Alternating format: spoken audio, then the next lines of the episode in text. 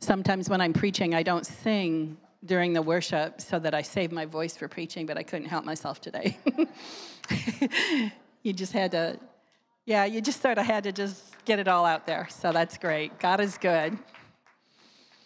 Today's a little bit different. Um, most people know me, but not everyone. My name is Valerie Kinsman. Uh, my husband is Doug, and Gwen was our guest piano player today. She normally attends Experience in, in Defiance, but she uh, is willing to help us out for a season. And uh, so I'm thankful for having her today with me. That's unusual for, I don't know if she's even ever heard me preach. Yeah, she's like, no, not since she was an adult. In, in children's church, she heard me every week, but that's been a long time ago.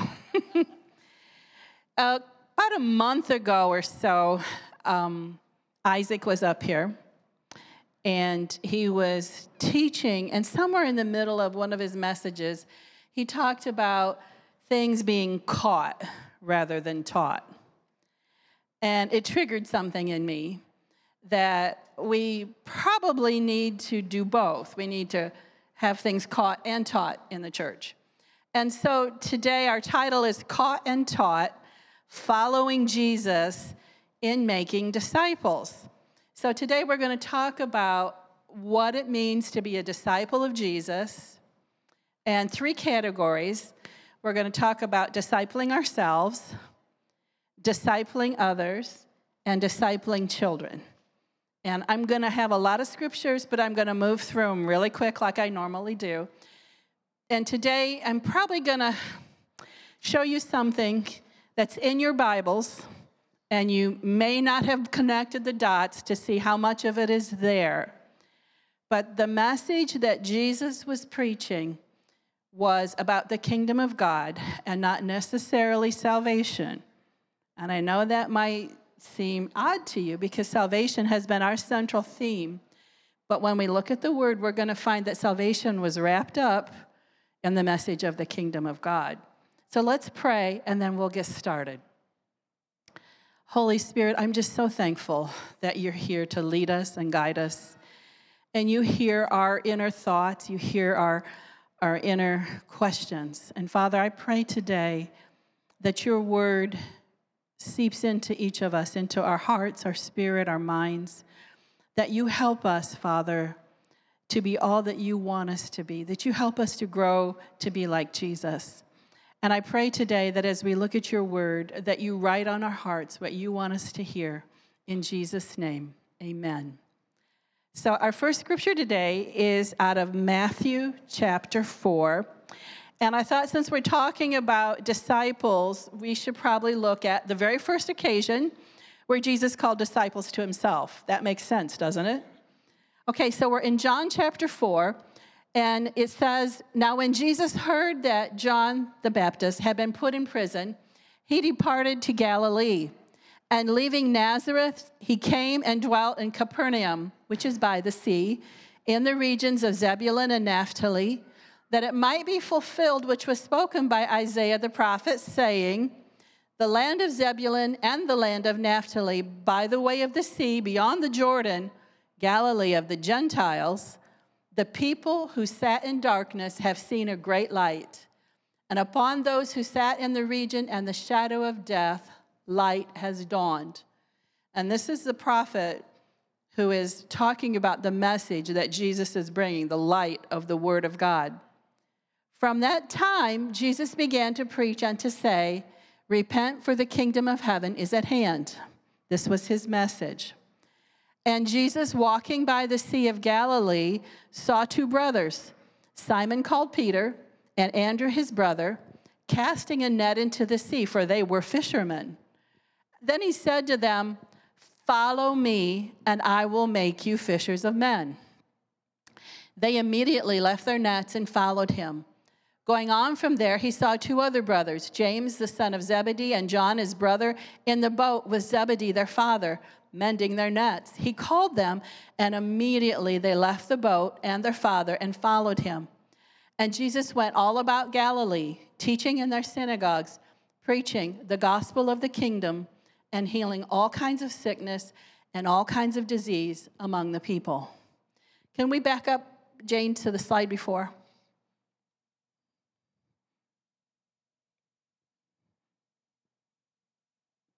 There we go. He says, Repent, for the kingdom is at hand. And then he goes down to verse 19 and he says, Follow me, and I will make you fishers of men. The, the men, the four brothers, the, the brothers that followed Jesus, the message that they followed him for wasn't repent, you're sinners, you got to get right with God. The message they followed him for was the news of a kingdom. Okay? And so they came to Jesus to be Jesus' disciples to follow him because he spoke about a new kingdom, a spiritual kingdom. Now, when we in our traditional churches, we often hear verse 19 where Jesus says, Follow me, and I will make you fishers of men. And we really focus on, I will make you fishers of men. Everybody get out there and fish for men, and fish for men, and fish for men. And we never stop to do the first part. We never stop to think about the fact that these guys followed him for almost three years, day in, day out, lived with him, heard every word he spoke almost, except in prayers.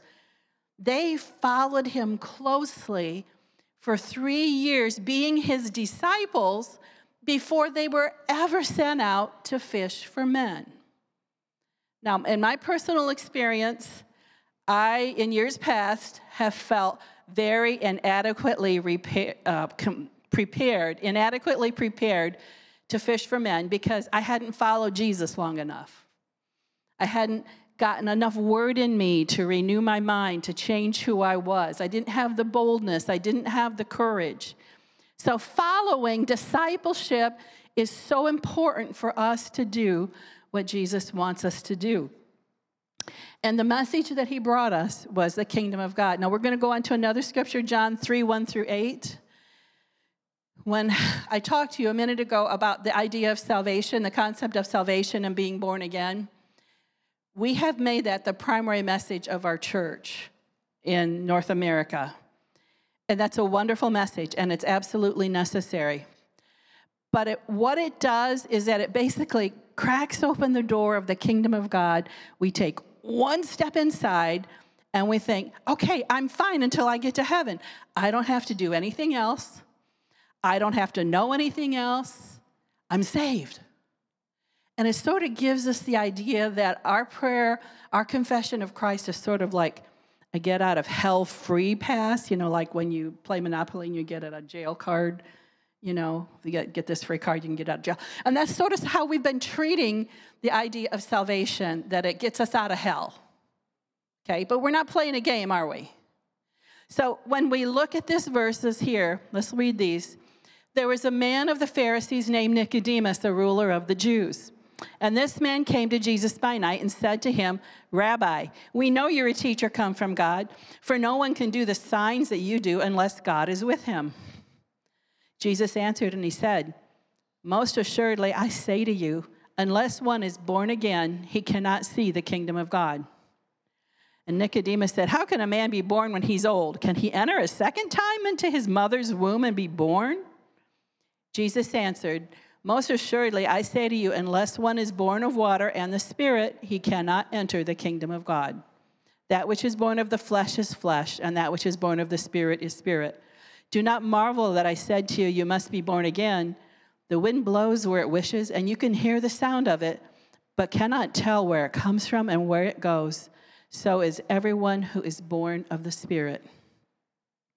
Jesus was conveying this is a spiritual thing. It's not something you can see with your eyes. It's something that you experience in your heart. It's invisible, but yet you know it's real deep on the inside of you.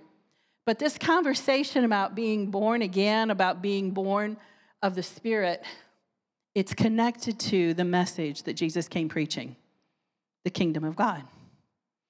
The main reason that we get born again is so we can participate in God's kingdom. And so we need to understand where Jesus was headed with this so that we don't get left out. I don't know about you, but if I, if I think somebody's got something that I don't have, I'm sort of like, I want some of that. And that's how we should be. We should be hungry for the things of God. Let's look at our next scripture. This is Luke chapter 4. Now, if, if this is a new concept to you, that this was Jesus' message, I want you to take a look at this for a second. Now, when it was day, Jesus departed and he went into a deserted place. And the crowd sought him and they came to him. They tried to keep him from leaving them. But he said to them, I must preach the kingdom of God to the other cities also, because for this purpose I have been sent. And he was preaching in the synagogues of Galilee. Jesus clearly said his purpose was to tell us about the kingdom of God. Not only salvation, but to expand this idea that there's a whole kingdom that he is going to be king over. And that's what he was sharing with the disciples. Now, in Acts chapter 1, we're going to turn there real quick. And this is introduction to where we're going to get for discipleship. In Acts chapter 1, does everybody know who wrote Acts? This was Luke, the, the physician that was an assistant to Paul. And, and Luke writes, he says, This former account I made, O Theophilus, of all that Jesus began to do and teach until the day in which he was taken up after he, through the Holy Spirit, had given commandments to the apostles whom he had chosen, to whom he also presented himself alive after his suffering by many infallible proofs, being seen by them during 40 days, and speaking of the things pertaining to the kingdom of God. And being assembled together with them, he commanded them not to depart from Jerusalem, but to wait for the promise of the Father, which, he said, you have heard from me. For John truly baptized with water, but you shall be baptized with the Holy Spirit not many days from now. Therefore, when they came together, they asked him, saying, Lord, will you at this time restore the kingdom to Israel? He said to them, It's not for you to know the times or the seasons which the Father has put in his own authority, but you shall receive power when the Holy Spirit has come upon you and you shall be witnesses to me in Jerusalem and all Judea and Samaria and to the end of the earth. Now, when he had spoken these things, while they watched, he was taken up, and a cloud received him out of their sight. And while they looked steadfastly toward heaven as he went up, behold, two men stood by them in white apparel, who also said, Men of Galilee, why do you stand gazing up into the heaven?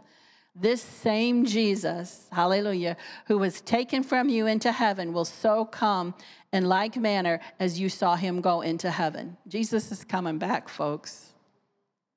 Okay? Jesus is coming back, and he's coming for a bride. He's coming for a people who understand his kingdom.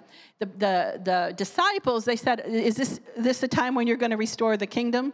See, they were hearing this kingdom message, the kingdom of God, and they thought it was literally going to come and Jesus is going to rule and reign on earth there in Jerusalem, which Jesus had bigger plans than that. His kingdom is over the whole earth because it's within us. But in the beginning of this chapter, it said those 40 days that Jesus was with them after his resurrection, he spoke to them about the kingdom of God. His message wasn't salvation, his message was, I want you to understand the things about my kingdom. And so, as we're talking about being disciples, these are the things that we need to be hunting for.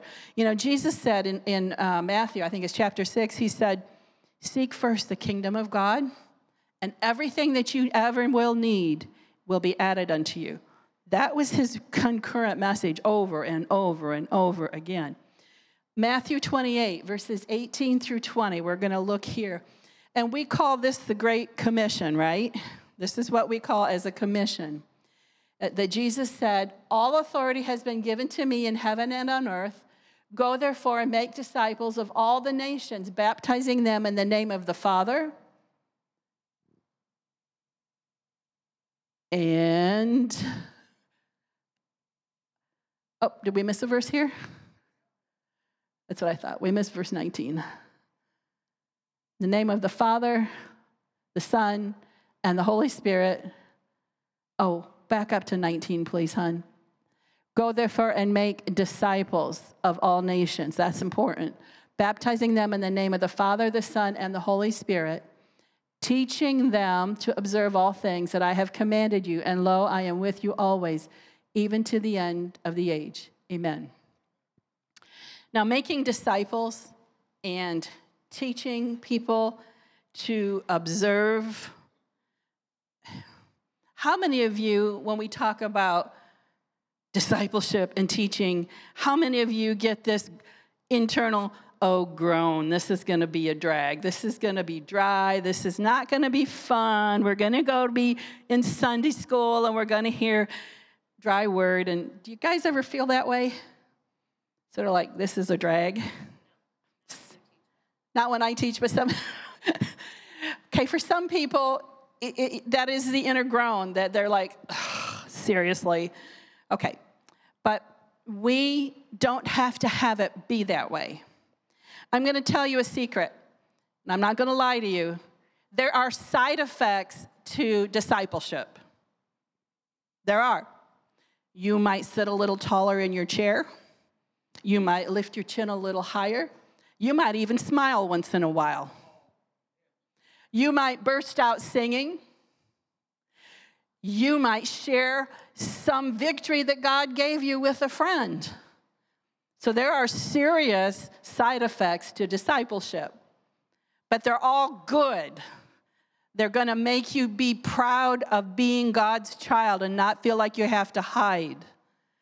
You're going to be bold when you get discipleship the right way with the Spirit of God on it, you're going to be so excited because you just found a little bit more about your identity, who you are in God, and who you are in the kingdom of God.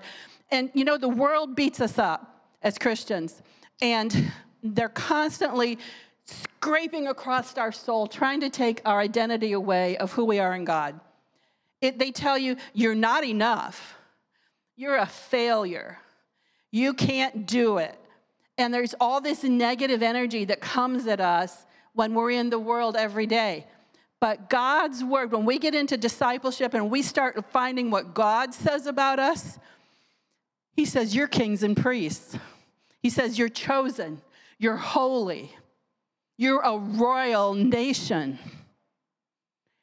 He restores your soul. He calls you to stand tall as a king and a priest, a priest, the holy priesthood, the royal priesthood in God's kingdom. He calls you to be this person. So in discipleship, we learn this identity. We wash away the junk that the world tries to scrape us and just destroy us. And, and God has different plans. So we're going to talk about discipling ourselves first. I don't know about you, I was raised heathen. I'm not proud of that. I had a deep lack of spiritual understanding in my background. I came to know the Lord at the age of 15, floundered around for a year or so. I didn't even have a Bible. I met Mr. Kinsman, my husband, and he gave me a Bible. I was so hungry for the Word of God. On the night I was saved, there was a definite change in my spirit. And I said to the young man that was in our group, that night and I said, I feel like a stone, a hard stone was taken out of my, my chest, and a soft heart was put in it. And I had an experience, an encounter with God who changed me that night.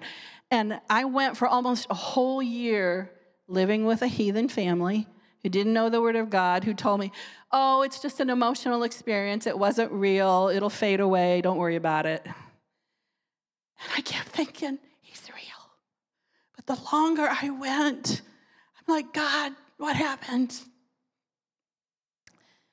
Doug and I started dating, and he bought me a Bible.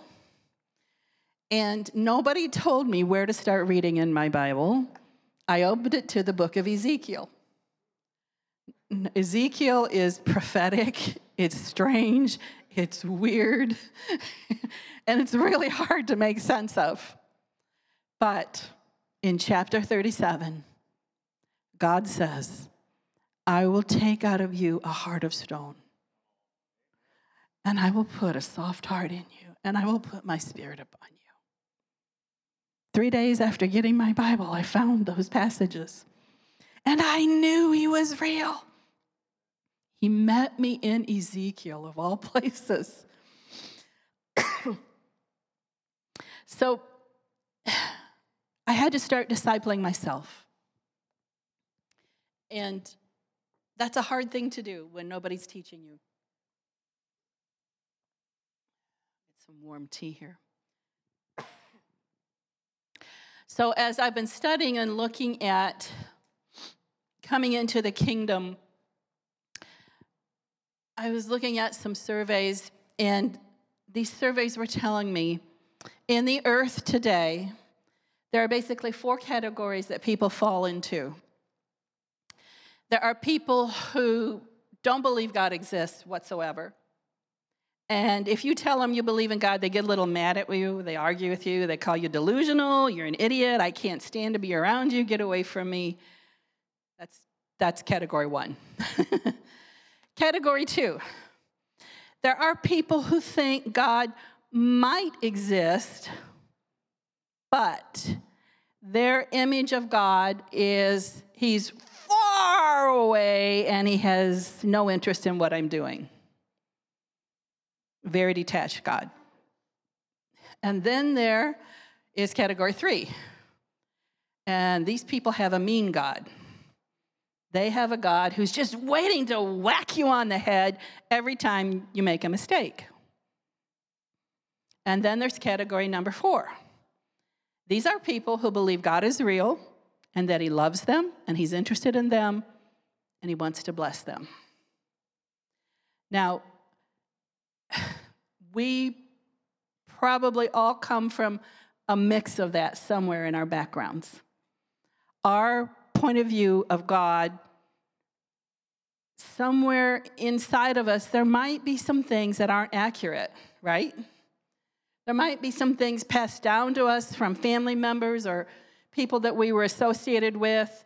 You know, like this phrase God helps those who help themselves. It's not in the Bible. But that's theology about God. If you want God to help you, get up and pull yourself up and get going. That's not accurate and it's not true. God loves you and He'll help you no matter where you're at. So until we take our images and concepts of God that we bring with us into the kingdom of God, until we begin to examine them, we probably have some falsehoods that are floating around that we're operating under. And we have to take these things that have been caught from other people, or maybe even religiously taught that God is mean and ready to punish you. We have to examine those things against the Word of God to see if they're true to see if, did Jesus say that? Is this something Jesus would have said? So, in discipling ourselves, the first thing we need to ask is do we have a biblical worldview? So, I need four youth to come up. I need, I need helpers. No, I'm not kidding. I'm not kidding. I need four right now.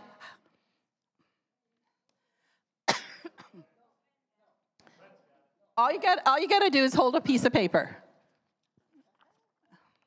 I need one more. Oh, good. Great. Okay.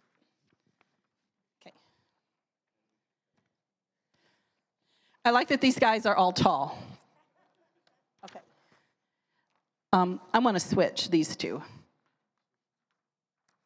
Thank you. All right. Now,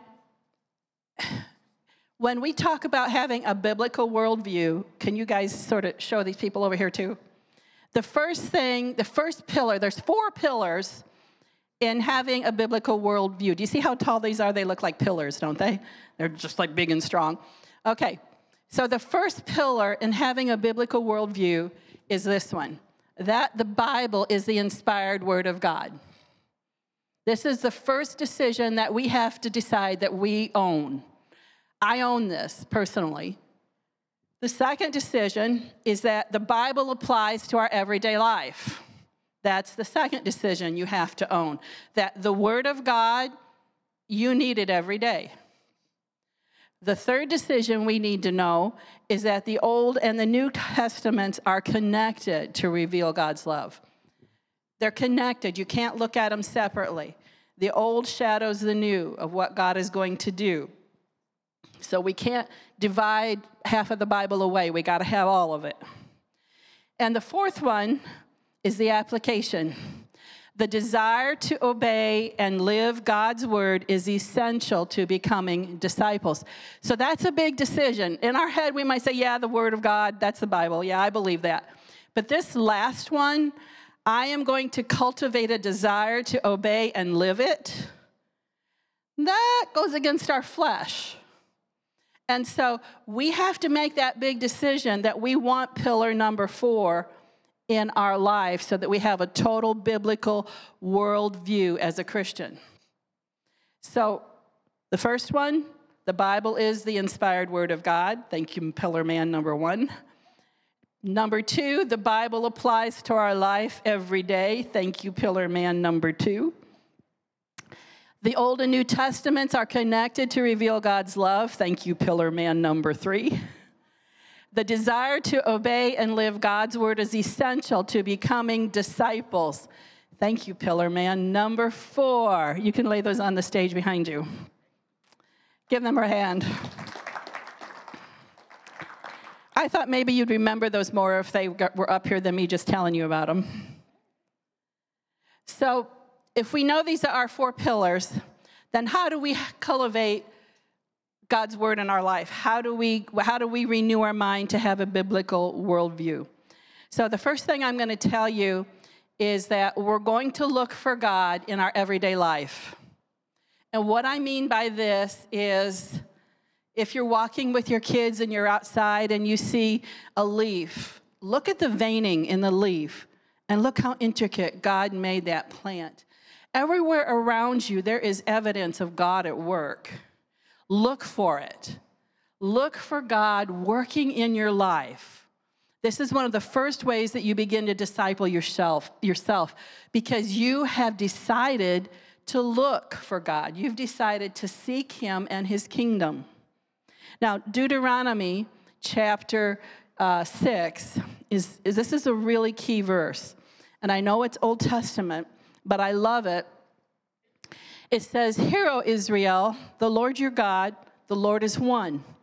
You shall love the Lord your God with all your heart, with all your soul, with all your strength. And these words which I command you today shall be in your heart. You shall teach them diligently to your children. You shall talk of them when you sit in your house, when you walk by the way, when you lie down, when you rise up. You shall bind them as a sign on your hand they shall be as frontlets between your eyes.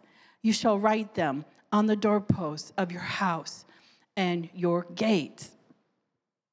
Now, people learn differently. And this verse is talking about teaching one another and sharing God's word with one another. But we all learn differently. Some people have to do it to catch it, some people have to see it some people have to hear. There's different ways of, of learning.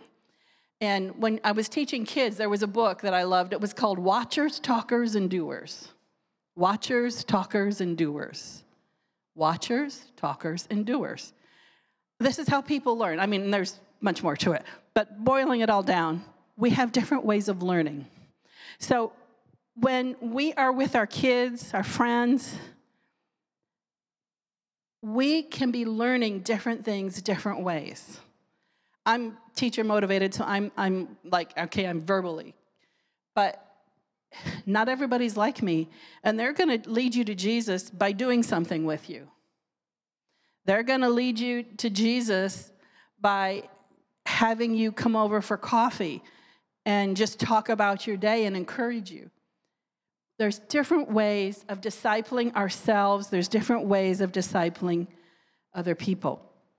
So, number one, let's look for God in our everyday life. Those are easy things, like when you're out walking with your family, when you're going, getting ready for bed.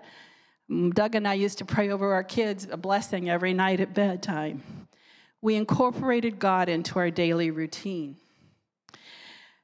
So now I'm going to need another set of helpers. I need three helpers. Do I have new ones or do I have old ones?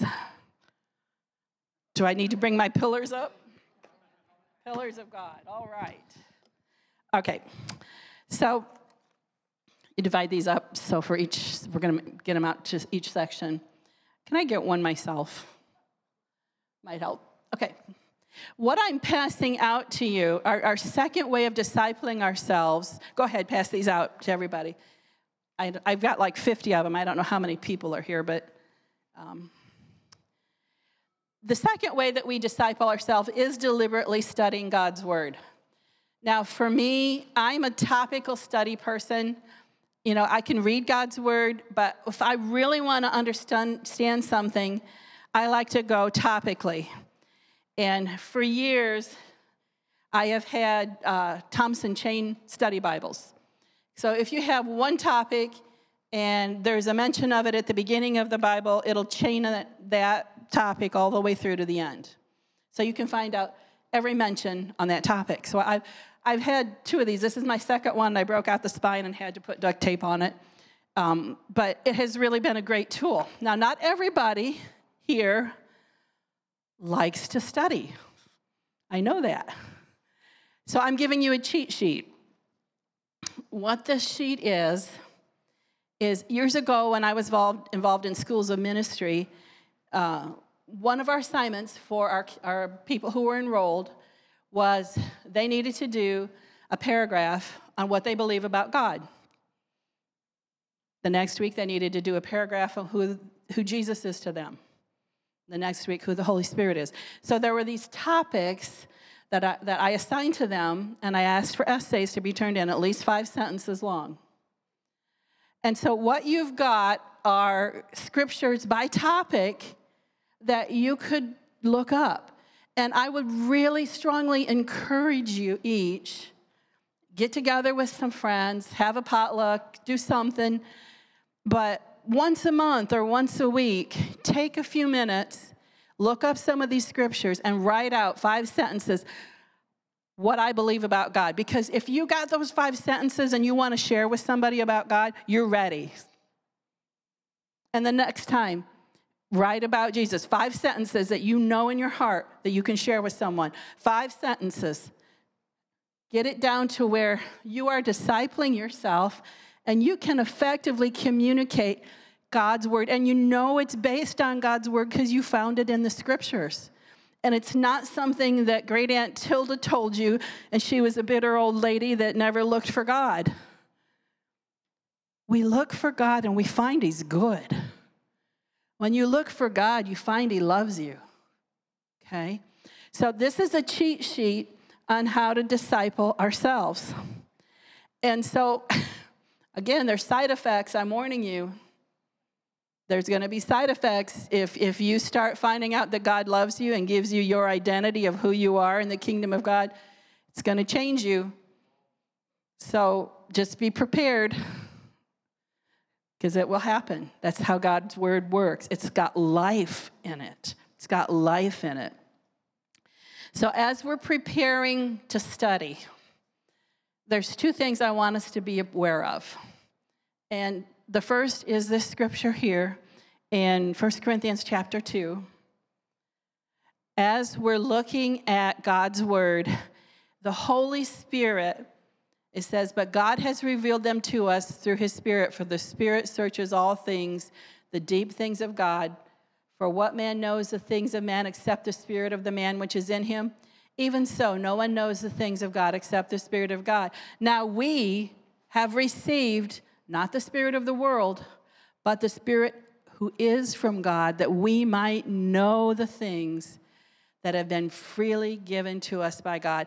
And these are the things that we speak, not in words which man's wisdom teaches, but which the Holy Spirit teaches, comparing spiritual things with spiritual. So when you get ready to do these assignments, invite the Holy Spirit. Because He's going to teach you stuff. He's going to dig things out of the Word that you didn't see before. And you're going to be like, whoa, revelation. So the first thing is expect revelation. Second thing, we're going to look at Ezra real quick. Ezra chapter 7. Ezra was an Old Testament teacher, but this principle is just priceless. Ezra had prepared his heart to seek the law of the Lord and to do it, and to teach its statutes and ordinances in Israel. Now, Ezra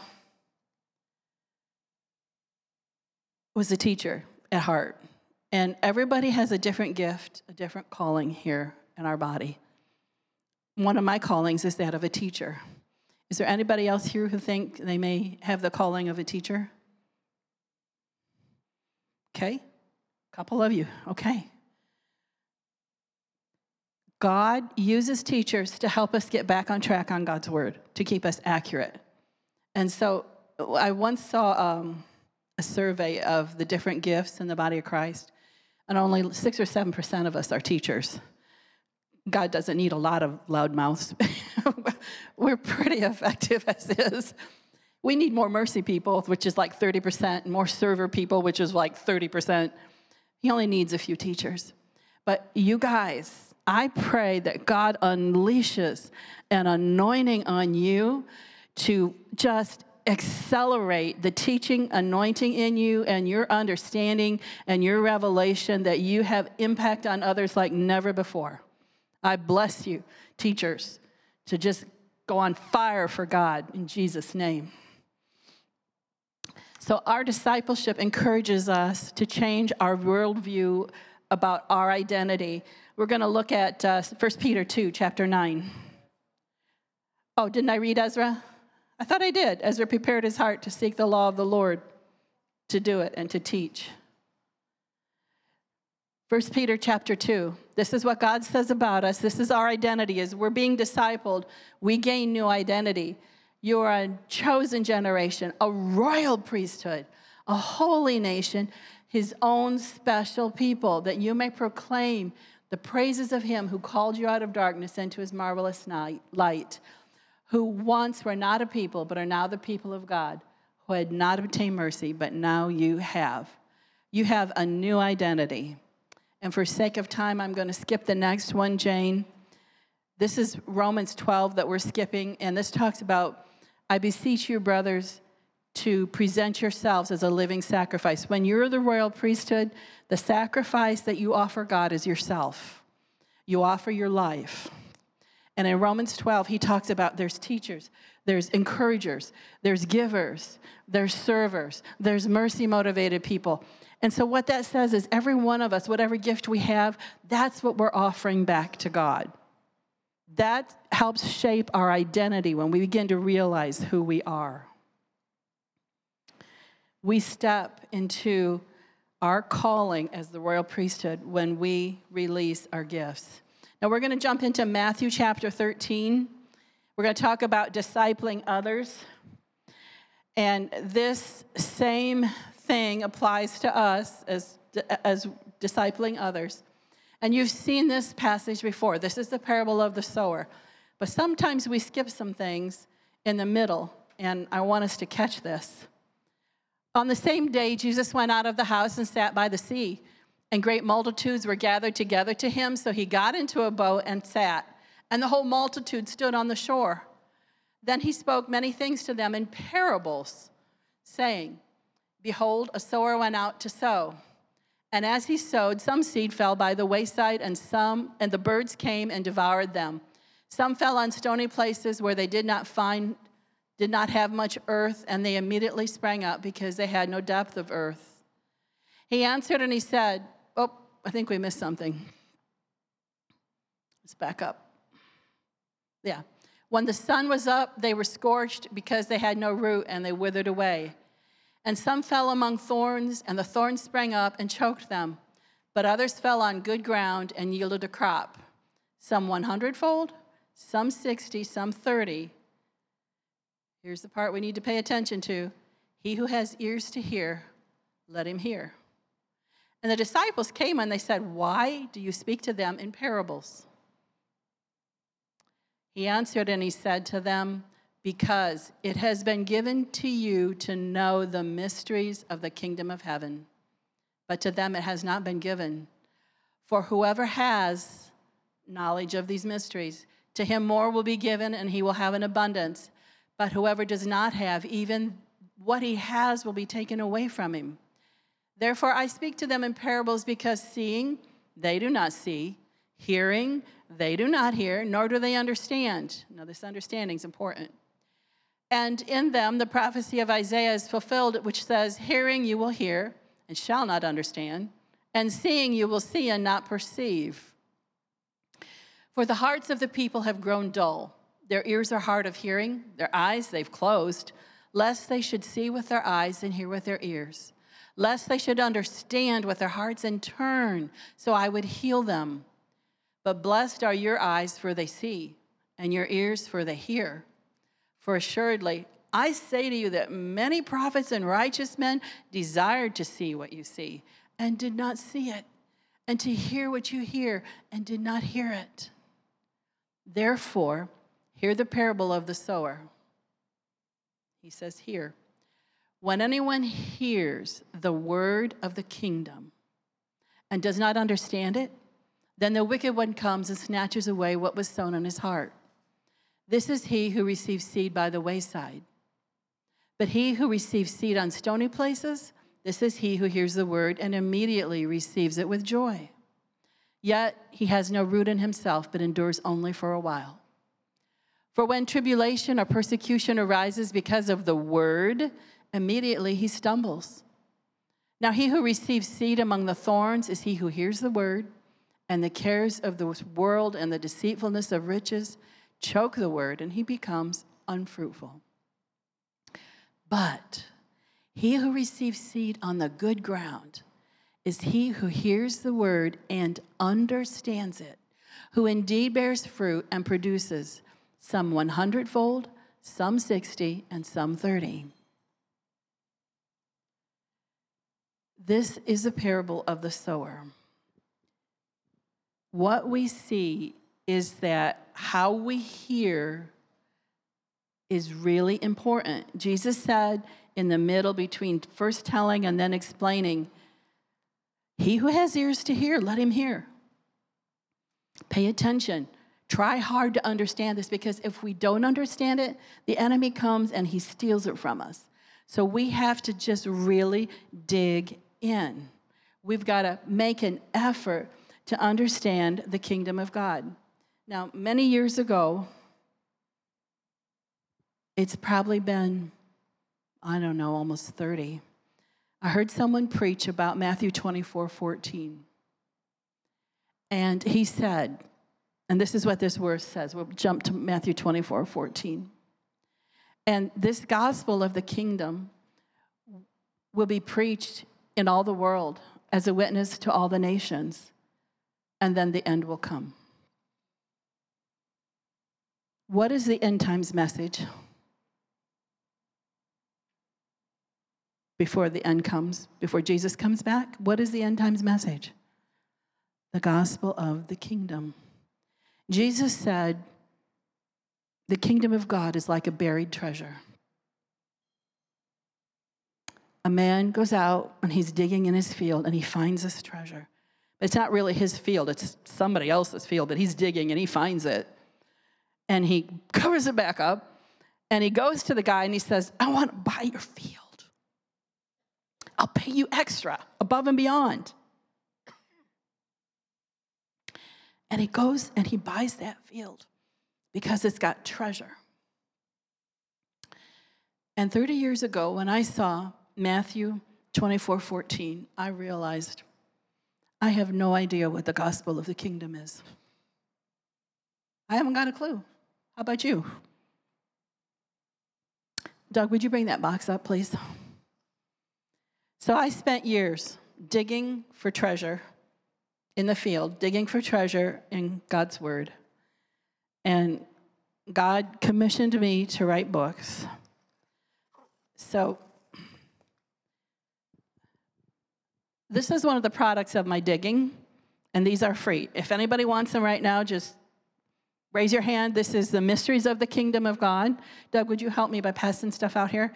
And you guys Mr. Pillars of whatever. If anybody wants a Mysteries of the Kingdom of God, it's a jump start. It's a jump start. It'll get you going. It'll help you to understand what Jesus was trying to convey to us. And this is, this is, this is what my gift does it digs and it brings out the treasure. So it's easier for people who don't like to dig. You'd have a different gift, and that's okay. So these are free to anybody and everybody that wants one. And if you want one to give a friend, take, take an extra one. I don't care. They're doing no good staying in my closet, right? So just pass them out and get them going. So in, in Matthew chapter 13, verses 51 and 52, Jesus was saying, he, he, told all these parables to the disciples, told all these different parables about the, the pearl of great price and the buried treasure and all these things. And in verses 51 and 52, after he told all these parables, he asked them a question. He says, Have you understood all these things? They replied, Yes. And he said, Every teacher of the law who has become a disciple in the kingdom of heaven is like the owner of a house who brings out of his storeroom treasures, new as well as old. So, as you become a disciple in the kingdom of God, understanding the principles of the kingdom of God, you know, a householder is a wealthy person. They own, a, they own a house, they own an estate, and according to Jesus, they have a treasure room. So they're pretty wealthy.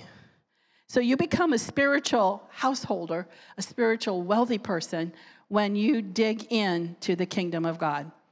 And you know, we again we have to rely on the Holy Spirit to write on our hearts. Have you heard this verse that talks about how in the Old Testament God wrote on tablets of stone? but in the New Testament, he writes on our hearts. Have you ever seen sidewalk chalk, graffiti on a sidewalk? That's sort of what God's doing with the Holy Spirit. He's like putting graffiti on our heart about His Word, about His kingdom. And the more we, we press in and the more we ask Him to help us understand, the Holy Spirit writes this on our heart so that we can become the disciples that He wants us to be. So we're going to do change gears here quick. We only got a couple of minutes left. I'm going to talk about discipling children. Many of us have children, grandchildren, even nieces or nephews. And so in Matthew chapter 18, well, let's back up. Jane, I'm going to go to Genesis 18 just for a second. One of the reasons that God chooses us as his children and, and his disciples is because in verse 19 it says, For I have known Abraham in order that he may command his children and his household after him, that they keep the way of the Lord, to do righteousness and justice, that the Lord may bring to Abraham what he has spoken to him. And that was blessings upon blessings. So if we want our families to experience the blessings of God, then we need to be like Abraham and make sure that we're discipling our children, no matter how old they are, that we're pressing into God's word and teaching them the value of God's word. Now, how do we create a Christ centered home for our kids or our grandkids? How do we create this? First thing is, is we adopt these four pillars of our worldview. We adopt the fact that God's word is the unerring Word of God. We adopt those four pillars and we make an effort to translate that to our children. Now, children, let's go to Matthew uh, 18 then. Children, no matter how old they are, because the new birth is a spiritual thing and the Holy Spirit is involved in this, it doesn't matter how old a child is. As long as the Spirit's talking to their spirit, they can get born again. At this time, the disciples came to Jesus, saying, Who then is greatest in the kingdom of heaven?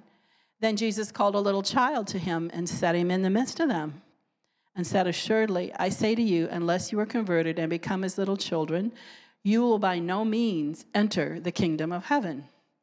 Therefore, whoever humbles himself as this little child is the greatest in the kingdom of heaven. Whoever receives one little child like this in my name receives me whoever causes one of these little ones who believe in me to sin, it would be better for him if a millstone were hung around his neck and he was drowned in the depths of the sea. And in Matthew 14, eh, 18 14, Jesus said, Even so, it's not the will of your Father who is in heaven that one of these little ones should perish. Now, the terminology little ones is toddler, two and three year olds. Jesus is saying the little ones can understand spiritual things. He's saying the little ones can be born again, can receive salvation. And so it's our job as a parent, or if we have nieces or nephews and teenagers, older teenagers, almost adult people. Do you know that a sixth grader thinks you're ultimately cool? And you can influence nieces and nephews and neighbors because they think you're the best thing that ever rocked. Be a good example. Share with them your faith because you have influence over the younger people, okay? You guys can be great witnesses and disciplers. So, the first thing is is that we decide that we are going to choose God's word as a pillar. Now, being a children's pastor for almost 20 years, I was greatly familiar with object lesson books. And this one is Object Talks for ages 6 to 12 from kids. It's, it's about sports. Would anyone like to have this book? I'm going to give it away. This is for any parent who wants some devotions using sports as the theme or the analogy. Okay? Who? Right here? Okay. Yep. Don't be bashful. Okay, this is for the nerds 77 science illustrations. Anybody here? Okay. Back here? You know, you can give it to kids, grandkids, pass them out. This is to help you get started with devotions at home. You know, pick an object lesson. You've all got sports equipment laying around, and the science experiments are mostly from your kitchen. 100 lessons from everyday life. This is just broken fingernails, frying pans. This says a hammer. How is a balloon different from a rock? Anybody want to pass one out? I used to use these when I was developing children's church lessons. And there's, there's nothing like having some objects come up front and the kids are like, oh, what's that? Why do you have a balloon and why do you have a rock? It works for adults too. okay. A believer, a beginner's Bible. It's short versions introducing God's key characters. Does anybody need one to pass on to a young family? Okay.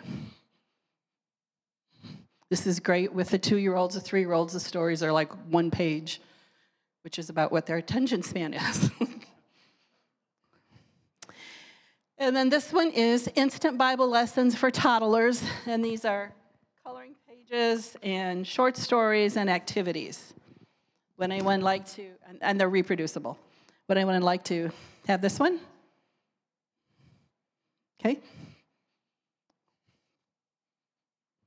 See, it's, it's, it's one thing for me to tell you that you ought to be making disciples, but if I don't give you what you need, I failed. That's how I look at it. If I don't give you what you need, today was worthless. Okay, so that was part one of making a God centered home discipleship. Part two is teaching your kids how to worship. Now, Jesus told the woman at the well, You have no idea what you're worshiping. God is looking for worshipers who worship in spirit and in truth. So, when we bring truth to our families, when God brings truth to me and I get a revelation, do you know what time it is? It's time for worship. It's worship time. Because God is looking for people who worship Him in spirit, prompted by the Holy Spirit, because of the truth that you have. So, to get your children to connect with God, we have to teach them to worship. If we have a devotion, if we have an opportunity where we're looking for God and we see Him, take a minute and just have a prayer. Thank you, God, with your kids. Thank you for the beautiful bug that you made. Maybe sing a song. Teach them to connect their hearts to God as you're teaching them in worship. And Isaiah, we're going to go to Isaiah 59, please. This is one of my favorite verses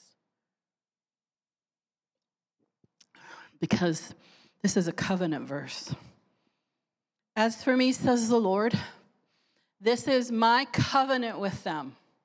My spirit, who is upon you and now within us, and my words, which I have put in your mouth, shall not depart from your mouth, nor from the mouth of your descendants, nor from the mouth of your descendants' descendants, says the Lord, from this time and forevermore. I pray this scripture over my kids, even though they're 40. And I have grandkids. I still claim this scripture for my kids that the Holy Spirit that's on me, same Holy Spirit's going to be on them. The Word of God that I have, I mean, your kids don't really appreciate you. You, you know, it's like a prophet is without honor in his own house, kind of a thing. But I pray that the Word that's in me is in them.